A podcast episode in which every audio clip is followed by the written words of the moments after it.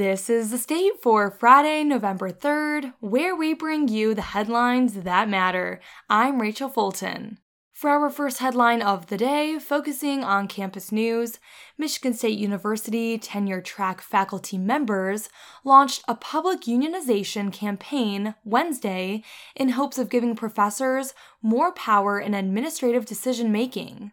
Supporters of the union argue it would give tenured faculty a larger role in discussions of changes that could stabilize the university and improve working conditions for professors. They will need to get support from a simple majority of the tenure-track faculty to be recognized as a collective bargaining group by the university, according to the M S U ordinance governing unionization. The Democrats on the board received a large portion of their campaign funding from major Michigan unions, according to campaign finance filings. Every Democrat received a donation from the United Auto Workers in their most recent campaign. Most also solicited large contributions from the Michigan Education Association and A F T Michigan, which represents M S U's non-tenured professors.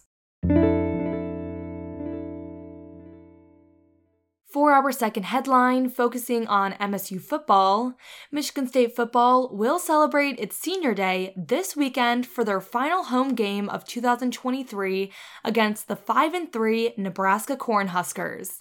The Battle of the Trenches will be important if the Spartans want to come out victorious, and defensive line coach Dyron Reynolds knows his guys have to be prepared for an old-school offense that features a dual-threat quarterback. They do a really good job, Reynolds said.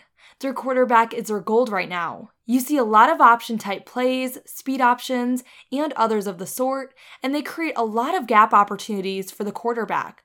I think he does a really good job being patient behind the blocking. I also think the offensive line does a good job despite the moving pieces in there.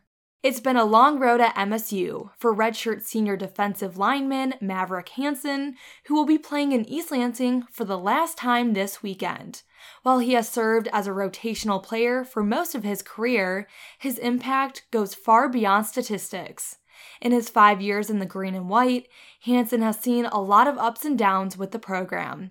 Amid a six-game losing streak, he knows just how big a win on Saturday could mean, not just for him and his fellow seniors, but for the younger guys on the team who are struggling and dealing with adversity of this magnitude for the first time. Kickoff for tomorrow is set at twelve p.m. and can be found on Fox Sports.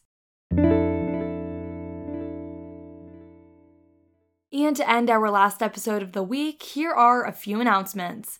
Today's weather forecast is predicting overcast skies with a high of fifty-two and a low of thirty-nine.